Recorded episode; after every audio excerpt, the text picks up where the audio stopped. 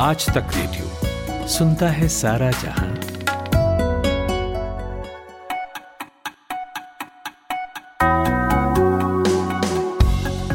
Hello, good morning, नमस्कार। आज 20 जुलाई है। दिन है मंगलवार और आप आज तक रेडियो पर सुबह का न्यूज़ एनालिसिस पॉडकास्ट आज का दिन सुन रहे हैं। मेरा नाम अमन गुप्ता है और काम है हर रोज आपको देश दुनिया की खबरों और जानकारियों से अपडेट करना। तो चलिए सबसे पहले वो खबरें जान लीजिए, जिन पर आज हम जरा विस्तार में बात करने वाले हैं। दिल्ली एम्स के डायरेक्टर डॉक्टर रणदीप गुलेरिया कह रहे हैं कि अब स्कूल खोल दिए जाने चाहिए। तो क्या उनकी बात मान लेनी चाहिए? ऐसे समय में जब दावा है कि दो तीन हफ्तों में देश में कोरोना की तीसरी लहर दस्तक देने वाली है, और अगर खोले भी जाएँ स्कूल्स तो किस तरह की प्लानिंग की ज़रूरत होगी? अफ़गानिस्तान के आर्मी चीफ भारत आने वाले हैं तो तालिबान से चल रहे संघर्ष के बीच उनके दौरे का मतलब क्या है? क्या वो भारत से किसी तरह की मदद चाहते हैं? और यदि हाँ तो भारत उनकी कितनी मदद कर सकता है? और आखिर में जानेंगे कि अडानी ग्रुप ने सेबी के कौन से नियमों को नहीं माना, जिसे लेकर जाँच चल रही है। और कल वित्त राज्य मंत्री ने मामला संसद में भी उठाया। लेकिन अभी हेडलाइन सुनिए प्रतीक वाघमारे से। मोदी सरकार ने आज फिर ऑल पार्टी मीटिंग बुलाई है। ये बैठक शाम छह बजे होनी है, जिसमें प्रधानमंत्री नरेंद्र मोदी भी मौजूद रहेंगे। इस मीटिंग में सरकार विपक्ष के सभी सवालों के जवाब देगी। दवायर ने अपनी एक नई रिपोर्ट में दावा किया है कि पेगासस के ज़रिए कांग्रेस सांसद राहुल गांधी और प्रशांत किशोर को भी निशाना बनाया गया। इस लिस्ट में आईटी और रेलवे मंत्री अश्विनी वैष्णव जल शक्ति राज्य मंत्री प्रहलाद सिंह पटेल के नंबर भी हैं। साथ ही मुख्यमंत्री ममता बनर्जी के भतीजे अभिषेक बैनर्जी को भी टारगेट किया गया है। गुवाहाटी में एक महिला डॉक्टर कोरोना के डबल वेरिएंट से संक्रमित मिली है। ऐसा भारत में पहली बार हुआ है, जबकि महिलाओं को कोरोना वैक्सीन की दोनों डोज लग चुकी थी। फिर भी सैंपल में अल्फ़ा और डेल्टा दोनों वेरिएंट मिले हैं। मुंबई पुलिस की क्राइम ब्रांच ने बॉलीवुड एक्ट्रेस शिल्पा शेट्टी के पति और बिजनेसमैन राज कुंद्रा को कल रात गिरफ़्तार कर लिया। उन्हें अश्लील फ़िल्म और उन्हें ऐप पर रिलीज़ करने के आरोप में गिरफ़्तार किया गया है। और भारत चीन के बीच पूर्वी लद्दाख पर अभी तनाव कम नहीं हुआ है। इस बीच चीन लद्दाख के पास एक नया फाइटर एयरबेस तैयार कर रहा है। हालाँकि भारतीय एजेंसियाँ चीन की इस हरकत पर बारीकी से नज़र बनाए हुए हैं।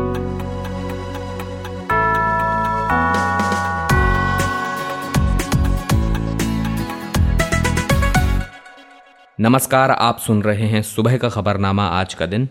मेरा नाम है अमन गुप्ता।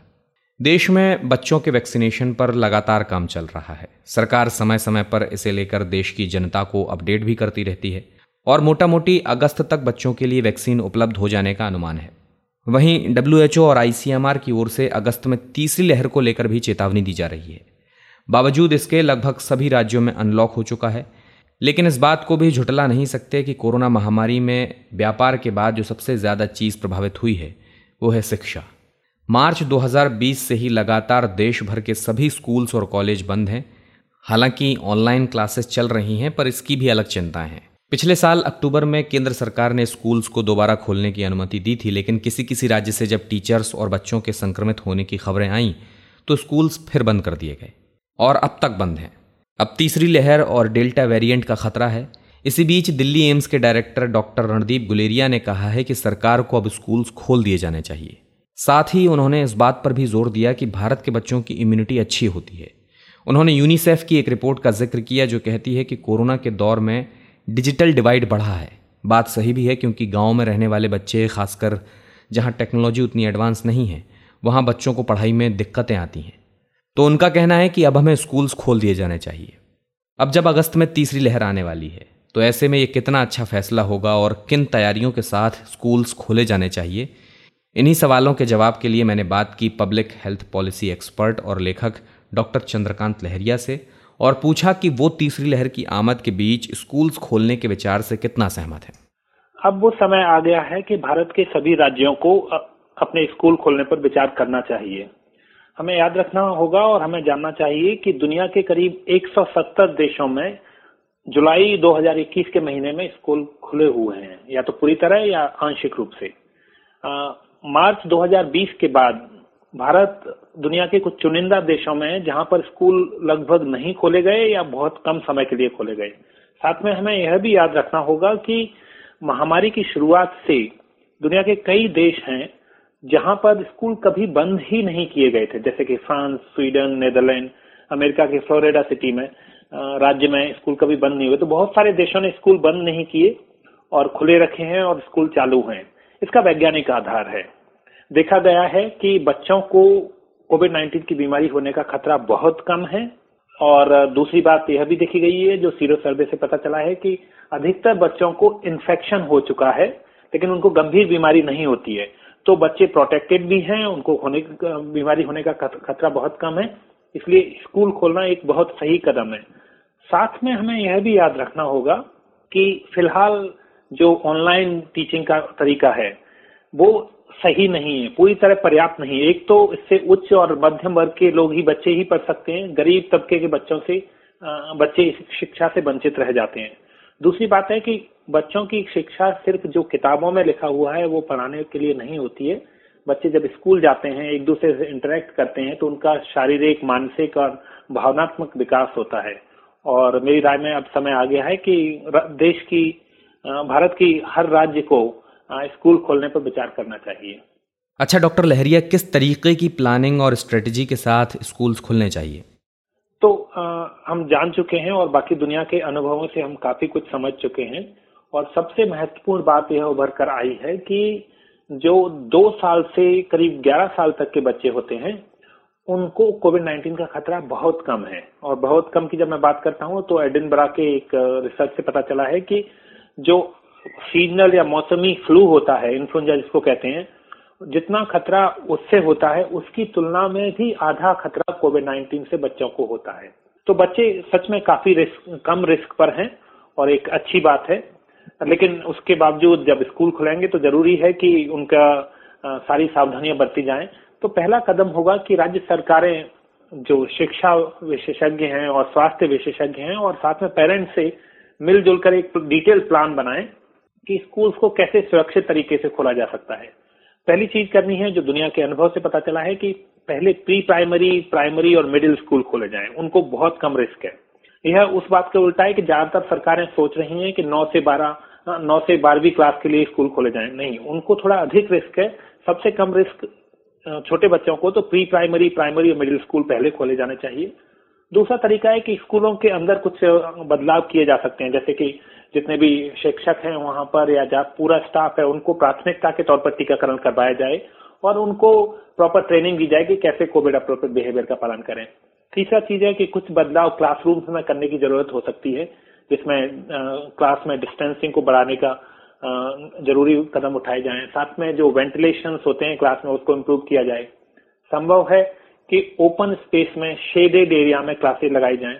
तो इस तरह के कई सारे बदलाव विशेषज्ञ मिलकर कर सकते हैं और इससे क्लासेस को सुरक्षित बनाया जा सकता है। और अंत में जो एक महत्वपूर्ण तरीका होगा कि ज़रूरी नहीं है कि बच्चों को हर दिन स्कूल आना है। ऑल्टरनेट डे हो सकता है, सप्ताह में दो दिन हो सकता है, या सप्ताह में एक दिन भी हो सकता है, लेकिन महत्वपूर्ण है कि बच्चों को स्कूल लाना शुरू किया जाए और इस तरह से इस प्रक्रिया को प्रारंभ किया जाएगा तो उसमें सुधार आएगा। डॉक्टर साहब पेरेंट्स को कन्विंस कैसे कर सकते हैं? क्योंकि कुछ पेरेंट्स हैं जो कहते हैं कि स्कूल खुलने चाहिए। कुछ में इसे लेकर अब भी झिझक है। तो तीन इसके महत्वपूर्ण बातें हैं। पहली, दुनिया के अधिकतर देशों में 170 देशों की मैंने बात की, वहाँ पर स्कूल खुले हुए हैं और इससे काफ़ी साइंटिफिक एविडेंस मिल गया है कि बच्चों को रिस्क कम है। तो वो आश्वस्त हो सकते हैं। दूसरी बात है कि बच्चों में जो इन्फेक्शन की संभावना है, वो ज़्यादातर सीरो सर्वे में देखते ही उनको इन्फेक्शन हो चुका है, लेकिन उनको गंभीर बीमारी नहीं होती है तो वो काफ़ी हद तक प्रोटेक्टेड है। और तीसरी महत्वपूर्ण बात है कि काफ़ी पेरेंट्स इंतज़ार कर रहे हैं कि जब वैक्सीन आ जाएगी और वैक्सीन लगने के बाद ही बच्चों को स्कूल भेजा जाएगा। तो मेरी राय में यह सोचना ठीक नहीं है। हो सकता है कि बच्चों के लिए वैक्सीन आने में अभी बहुत समय लगे। जब वैक्सीन आ जाएगी तो उसके बावजूद कई महीनों तक इंतज़ार करना पड़ेगा और तब वैक्सीन लगे। और साथ में यह भी संभव है कि हो सकता है बहुत छोटे बच्चों के लिए वैक्सीन की ज़रूरत ही ना हो। उनको बेनिफिट इतना नहीं होगा उस वैक्सीन का इसलिए विशेषज्ञ निर्णय लें कि उनको सिर्फ़ जो गंभीर बीमारियों से प्रभावित हैं या जिनको अन्य बीमारी है, उनको वैक्सीन लगे। तो वैक्सीन का इंतज़ार करने की ज़रूरत नहीं लेकिन सबसे महत्वपूर्ण बात अगर कोई माता पिता मुझसे पूछेगा तो मैं उनसे कहूँगा कि देखिए, बच्चों के लिए उनकी जो सुरक्षा ज़रूरी है, लेकिन साथ में उनकी शिक्षा भी बहुत ज़रूरी है। हम एक बैलेंस बना के रखना होगा कि हम कहीं उनकी सुरक्षित रहें, इसकी चिंता में जो थोड़ी ज़्यादा ही है एक्सेसिव है उतना रिस्क बच्चों को नहीं है तो उनकी सुरक्षा की चिंता में कहीं हम उन्हें उसकी, उनकी शिक्षा से वंचित तो नहीं कर रहे हैं। उनके समग्र विकास के लिए उनको क्लासरूम में जाके और वहाँ पे बाकी बच्चों के साथ पढ़ना होगा, तभी यह संभव होगा। बच्चे 16 महीने पहले ही लूज कर चुके हैं। हम जानते हैं कि महामारी अभी कुछ और महीने रहेगी और वायरस कई सालों तक। तो हम इस बात के इंतज़ार में नहीं बैठ सकते कि वायरस खत्म हो जाए या वैक्सीन आ जाए। ज़रूरी है कि हम आज से ही बच्चों को उचित शिक्षा देने का मौका दें। इसलिए स्कूल खुलना ज़रूरी है। और साथ में वैज्ञानिक जानकारी माता पिता लें और समय के साथ हम उसमें इम्प्रूवमेंट आएगा।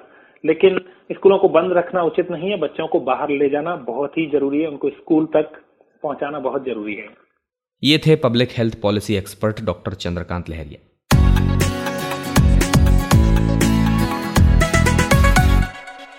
अब बात अफगानिस्तानी सैनिकों और तालिबान के लड़ाकों के बीच चल रहे संघर्ष की। इस पर पूरी दुनिया की नज़रें टिकी हुई हैं। अफ़गानिस्तान से अमेरिकी सेना के रुखसत होते ही अफ़गानिस्तान का बुरा हाल है। हर तरफ़ गोलियों का शोर, लूटमार, कब्जा जारी है। जगह जगह अफगान आर्मी तालिबान लड़ाकों के सामने सरेंडर करने को मजबूर है। तालिबान का दावा है कि उसने अफ़गानिस्तान के पिचासी फ़ीसदी से ज़्यादा हिस्से पर अपना कब्जा जमा लिया है और वो लगातार कॉम्बिंग करते हुए काबुल की तरफ़ बढ़ रहे हैं। ऐसे माहौल में सूत्रों के हवाले से खबर यह है कि अफ़गानिस्तान के army chief general Wali Mohammad Ahmadzai Bharat आ रहे हैं। उनका यह दौरा 27 जुलाई से 29 जुलाई के बीच होगा। उनका आना अपने आप में कई तरह के सवाल खड़े करता है और भारत से उनकी उम्मीदों को ज़ाहिर कर रहा है। इसे इस बात से भी बल मिलता है कि अफ़गानिस्तान आर्मी चीफ भारत आकर उच्च सुरक्षा अधिकारियों के साथ साथ सेना प्रमुख एम एम नरवणे से भी मिलेंगे। इतना ही नहीं, संभावना तो ये भी है कि वे राष्ट्रीय सुरक्षा सलाहकार यानी एनएसए अजीत डोवाल से भी मिल सकते हैं। वहीं अगर तालिबान की बात करें तो रिपोर्ट्स ये भी आ रही हैं कि पाकिस्तान की तालिबान से लगातार बातचीत जारी है, जो भारत के नज़रिए से सही नहीं है। लेकिन तालिबान भारत से रिश्ते भी खराब नहीं करना चाहता। उसके हालिया बयान में ये दिखा भी, बहरहाल इस पूरी कवायद में किस तरह मदद कर पाएगा भारत अफ़गानिस्तान की? और साथ ही साथ उस सूरत में तालिबान के साथ भारत का क्या रुख होगा? इसी को लेकर मैंने बात की global strategic and defence analyst और यूएसआई इंडिया के chief instructor retired major general Shashi Bhushan Asthana से, और उनसे यही पूछा कि अफगान के आर्मी चीफ भारत क्यों आ रहे हैं, क्या चाहते हैं वो भारत से? देखिए, जैसा आपने अभी देखा है कि तालिबान की जो फोर्सेस हैं और तालिबान के जो फाइटर्स हैं, उन्होंने काफ़ी बढ़त हासिल की है। कई ऐसे एरियाज़ उन्होंने ऑक्युपाई किए हैं जो दूसरे देशों के साथ बॉर्डर के साथ जो डिस्ट्रिक्ट लगते हैं वहाँ पर उन्होंने कुछ गेम्स किए हैं। उसी मुताबिक उन्होंने अच्छी एक स्ट्रेटजी अपनाई है कि जो बड़े बड़े टाउन हैं, वो टाउन के अंदर ना घुस के, उसके बीच में वो लोग अपने आप को स्थापित करके उनका जो कनेक्शन है सप्लाई कनेक्शन है, ये सब उनका काटने की कोशिश कर रहे हैं। तो तालिबान की स्ट्रेटजी के मुताबिक जो वहाँ पर हालात हैं, वो बिगड़ रहे हैं और इस हालत में जो अफ़गानिस्तान के जो आर्मी चीफ हैं वो ज़ाहिर है कि उन्हें मदद तो चाहिए और मदद एक है एडवाइस दूसरी चीज़ है, तीसरी चीज़ है कि इस जो तालिबान की जो स्ट्रेटजी है, उसको कैसे नकारा जाए और किस तरीके से तालिबान और पाकिस्तान इन दोनों का जो नेक्सस है, ये दोनों जुड़ गए हैं, क्योंकि पाकिस्तान के भी तकरीबन दस हज़ार जैसा कि उनके प्रेसिडेंट ने कहा है कि उनके फाइटर्स टेररिस्ट उनके साथ में लड़ रहे हैं और वो जो भारत की जो चीज़ें भारत ने वहाँ बनाई हैं, जो इन्वेस्टमेंट्स किए हैं और जो गुडविल जनरेट की है, वो उसको भी टारगेट करना की कोशिश कर रहे हैं। तो उससे साझा तरीके से कैसे निपटा जाए, ये मेरे विचार से एक इम्पोर्टेंट मुद्दा रहेगा और भारत क्या मदद कर सकता है, ये भी एक मुद्दा रहेगा। और ज़ाहिर है कि कंसल्टेशन और हेल्प ये दोनों ही इम्पोर्टेंट मुद्दे रहेंगे जब उनकी विज़िट यहाँ पर होगी और उसी के ऊपर मेरे विचार से वो बात करना चाहेंगे। अस्थाना जी अफगान से अमेरिकी फोर्सेस छोड़कर गई फिर वहाँ पर जो क्राइसिस हुआ उस लिहाज से इंडिया अफ़गानिस्तान की किस तरह मदद कर पाएगा? देखिए भारत अफ़गानिस्तान की मदद करने के लिए भारत के पास कुछ एक लिमिटेशंस हैं और कुछ भारत के जो है वो अच्छी हालत में है। लिमिटेशन हमारी ये है कि हमारा कहीं पर भी बॉर्डर उनके साथ डायरेक्टली नहीं लग रहा है। जो हमारा बॉर्डर होना चाहिए, जैसे कि पीओ के गिलगिट बाल्टिस्तान है, वो अभी हमारे कब्जे में नहीं है, वो पाकिस्तान के कब्जे में है। इसलिए डायरेक्टली इन्फ्लुएंस करना, वहाँ पर जो भी लड़ाई चल रही है दोनों गुटों के बीच में, उसमें थोड़ा मुश्किल है। लेकिन भारत आ, मदद कर सकता है साजो सामान से मदद कर सकता है एमोनिशन से मदद कर सकता है और अच्छी स्ट्रेटजी की उन्हें बहुत ज़रूरत है मोराल की बहुत ज़रूरत है। अब आप ये देखें इनडायरेक्टली भी भारत मदद कर सकता है जैसे सेंट्रल एशियन रिपब्लिक कंट्रीज़ हैं उसी मुताबिक रशिया के साथ में बातचीत चल रही है। उसी मुताबिक अमेरिका और रशिया भी कोशिश कर रहे हैं कि भाई किसी तरीके से अमेरिका को वहाँ पर बेस मिल जाए सेंट्रल एशियन रिपब्लिक्स में। ताकि एयर सपोर्ट से मदद की जा सके। इस समय उनको एयर सपोर्ट की ज़रूरत है और मोराल की ज़रूरत है। अफगान की जो फोर्सेज हैं, हालाँकि जो तालिबान फाइटर्स हैं, उनसे तीन से चार गुना ज़्यादा हैं। लेकिन ये देखा जा रहा है कि अफगान की फोर्सेज वो ऑफेंसिव पर हैं, ये लोग डिफेंसिव में हैं। ये लोग इन इलाकों में बैठे हुए हैं जो अर्बन एरियाज़ हैं, जैसे बिल्टअप एरियाज़ है। तो एक तरीके से डिफेंसिव माइंडसेट इनके दिमाग में घुस गया है। और उस डिफेंसिव माइंडसेट से बाहर निकल के इनको कार्रवाई करनी पड़ेगी, तभी आगे ये उनका मुकाबला अच्छे से कर पाएँगे। अगर उनका मोराल हाई कर दिया जाए, अगर उनको साजो सामान दे दिया जाए तो काफ़ी हद तक उसका मुकाबला किया जा सकता है। उसी मुताबिक कुछ वार लॉर्ड्स भी हैं वहाँ पर। उनसे भी मदद की जा सकती है। वो भी इनके फेवर में आ रहे हैं। और सबसे बड़ी इंपॉर्टेंट चीज़ जो है, जो अफ़गानिस्तान गवर्नमेंट अफ़गानिस्तान फोर्सेस के फेवर में है, वो ये है कि लोग नहीं चाहते तालिबान आए। क्योंकि लोगों को पहले भी जब ये हुआ था तो शरिया लॉ उन्होंने किया था और बहुत परेशान हुए थे लोग। तो उस हालत में वो नहीं चाहते कि दोबारा वही स्थिति आए कि लड़कियाँ बाहर ना निकल पाए। या जबरन उनकी शादी की जाए अफगान ये तालिबान फाइटर से तो ये स्थिति कोई भी नहीं चाहता है। तो इस चीज़ को मद्देनजर रखते हुए मदद सभी उनकी करना चाहते हैं लेकिन इंट्रा अफगान जो प्रॉब्लम है उसमें आ, कोई घुसना नहीं चाहता है। अच्छा एक और सवाल अस्थाना जी कि भारत से इधर अफगान मदद की गुहार कर रहा है।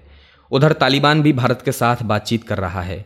यानी दोनों तरफ़ से एक बैलेंस भारत को बनाना है तो देश के सामने कितना बड़ा चैलेंज है ऐसी सिचुएशन में?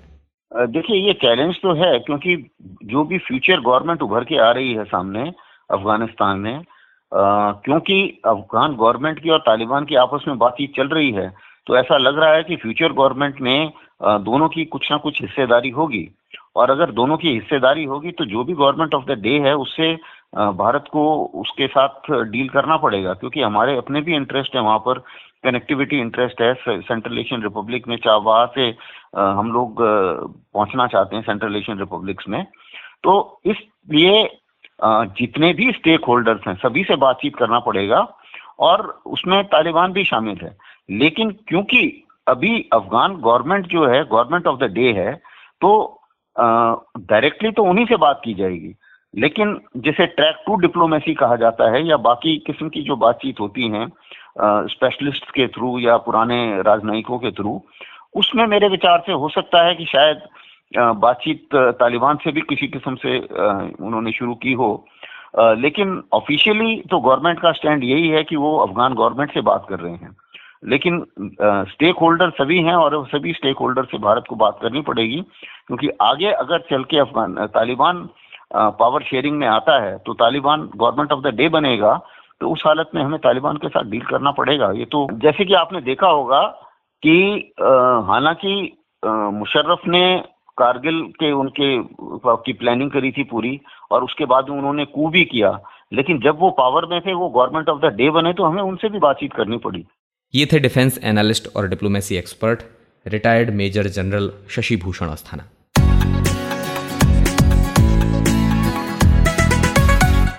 अच्छा आपको याद होगा कि पिछले दिनों हमने एक खबर पर बात की थी अडानी ग्रुप को लेकर, कि अडानी ग्रुप ऑफ़ कंपनीज़ के छह शेयरों में भारी टूट हुई, जिससे कंपनी को करीबन पचपन हज़ार करोड़ रुपए का नुकसान हुआ। अब इतने दिनों बाद भी गौतम अडानी की मुश्किलें थमने का नाम नहीं ले रही हैं। इतने दिनों बाद भी कंपनी के हालात कुछ खास ठीक नहीं हुए हैं। और एक बार फिर कंपनीज़ के शेयर टूट गए, और इस बार इसका कारण रहा मानसून सत्र का पहला दिन।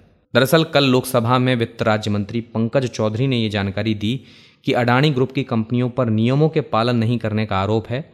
उन्होंने बताया कि security and exchange board of India यानी सेबी और डायरेक्टरेट ऑफ़ रेवेन्यू इंटेलिजेंस यानी डीआरआई, ये दोनों ही संस्थाएँ अडानी ग्रुप की कंपनियों के खिलाफ जाँच कर रही हैं। उनके इस बयान के बाद अडानी ग्रुप की कंपनी के शेयरों में पाँच फ़ीसदी तक की गिरावट दर्ज की गई।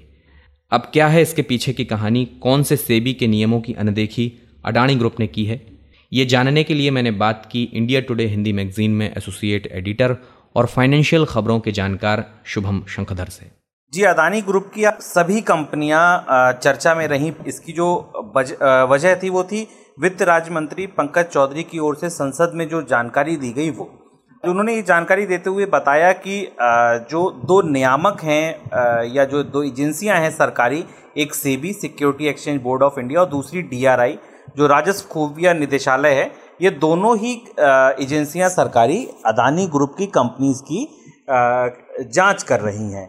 हालाँकि ये उन्होंने स्पष्ट किया कि ईडी प्रवर्तन निदेशालय, ईडी किसी तरीके की कोई जाँच नहीं कर रहा है। टीएमसी सांसद महुआ मोहित्रा ने ये सवाल पूछा था और इसके जवाब में वित्त राज्य मंत्री ने ये सभी जानकारियाँ साझा की संसद में।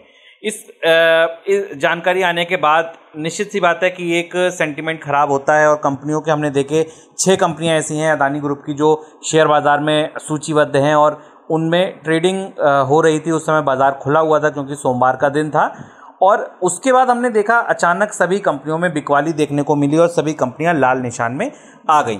शाम होते होते कंपनी की तरफ़ से भी बयान आया जिसमें कंपनी ने ये स्पष्ट किया कि ये कोई जाँच ऐसा नहीं है कि आ, आ, किसी आ, किसी इस तरह की जाँच चल रही है कि कोई कंपनी ने गलती करी है या कंपनी नॉर्मल एक रेगुलेटरी प्रोसेस है और कंपनी का भरोसा है सभी एजेंसियों में और उनकी कार्यवाही में और समय समय पर जिस भी नियामक ने जिस तरीके की जानकारी जिस तरीके के डिस्क्लोजर कंपनी से मांगे हैं, कंपनी ने दिए हैं और कंपनी का भरोसा है, आगे भी वो पूरी मदद करेगी।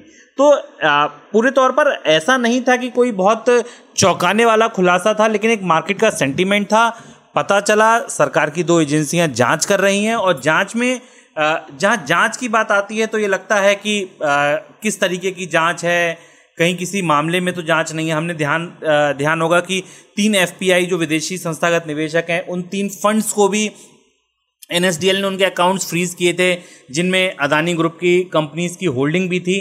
तब एक बार चर्चा में आए थे कि ये कंपनियाँ इन फंड्स को फ्रीज किया गया और इसमें अदानी ग्रुप की कंपनीज़ के शेयर भी थे। उस समय भी हमने देखा था, अदानी ग्रुप्स की कई कंपनियों में लोअर सर्किट लग गया था। हालाँकि बाद में चीज़ें सुधरी और ऐसा नहीं था कि उनके पास केवल अदानी के ही शेयर थे और दोबारा कंपनी के शेयरों ने अच्छा प्रदर्शन किया। निश्चित तौर पर वित्त राज्य मंत्री के इस बयान ने कंपनी के शेयरों में बिकवाली का एक कारण बना और बयान में स्पष्ट कहा गया कि दो एजेंसियाँ ऐसी हैं जो कंपनी की जाँच कर रही हैं।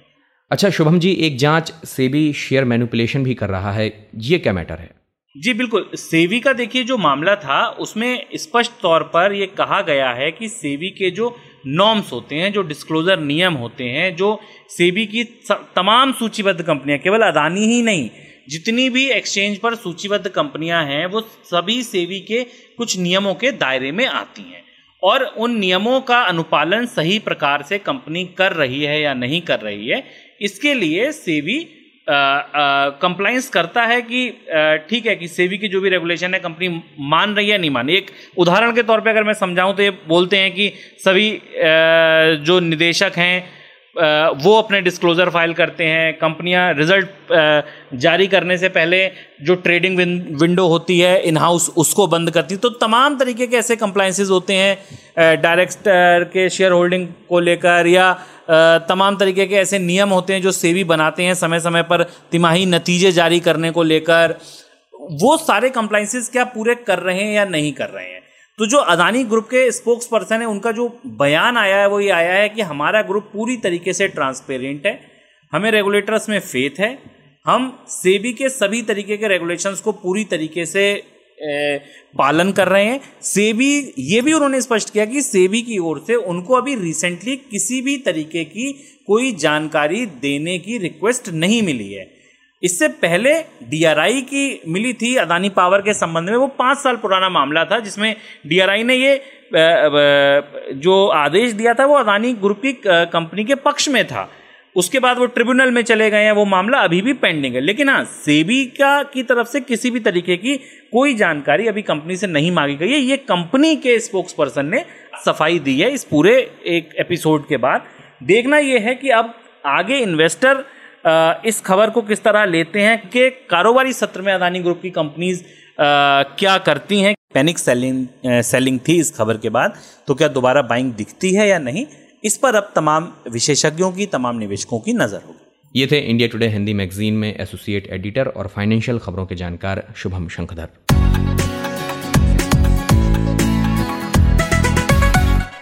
और चलिए, अब देश विदेश के अखबारों से सुर्खियाँ बताने की बारी है।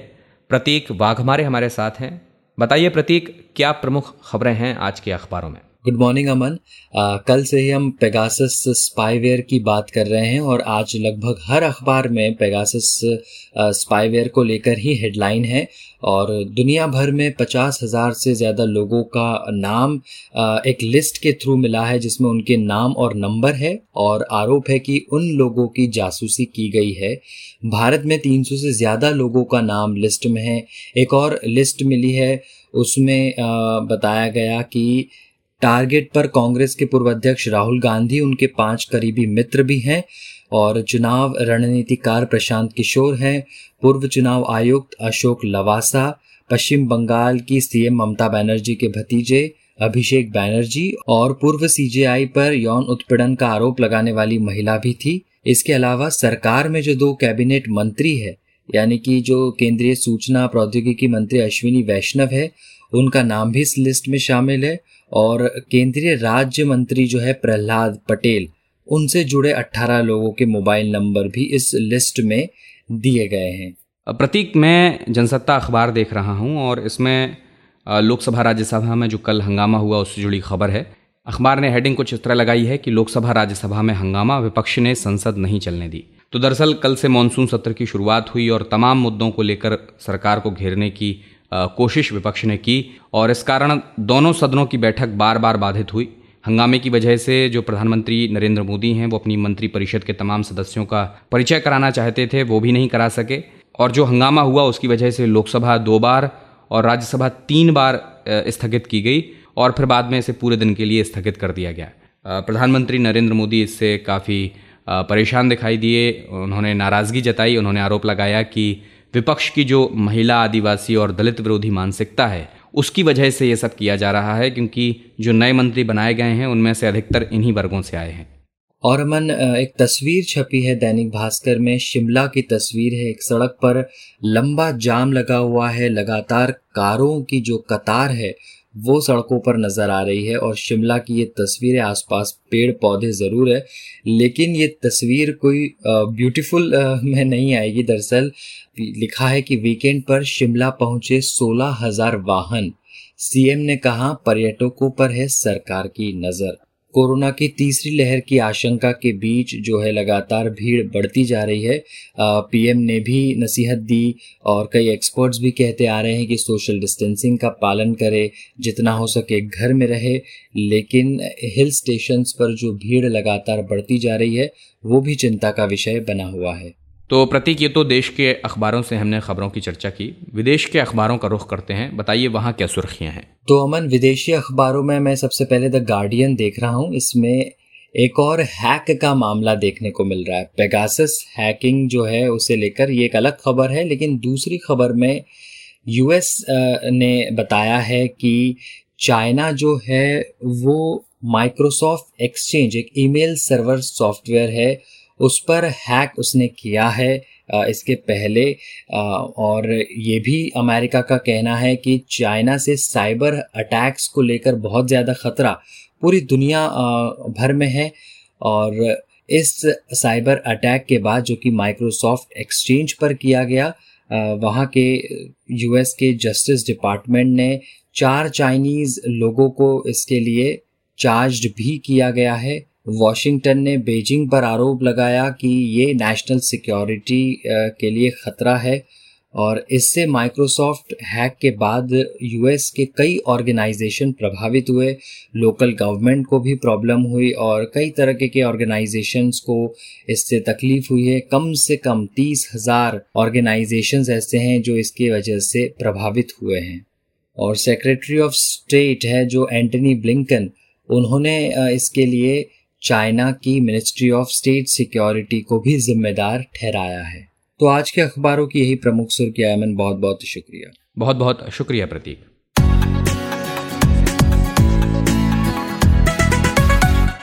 और अब बारी है आज के दिन का इतिहास जानने की। तो 1810 में 20 जुलाई को ही बोगोटा न्यू ग्रेनेडा जिसे अब कोलंबिया कहते हैं। उसके नागरिकों ने खुद को स्पेन से अलग करके खुद को स्वतंत्र घोषित किया था। 1956 में इसी दिन फ्रांस ने ट्यूनीशिया को स्वतंत्र देश घोषित किया था।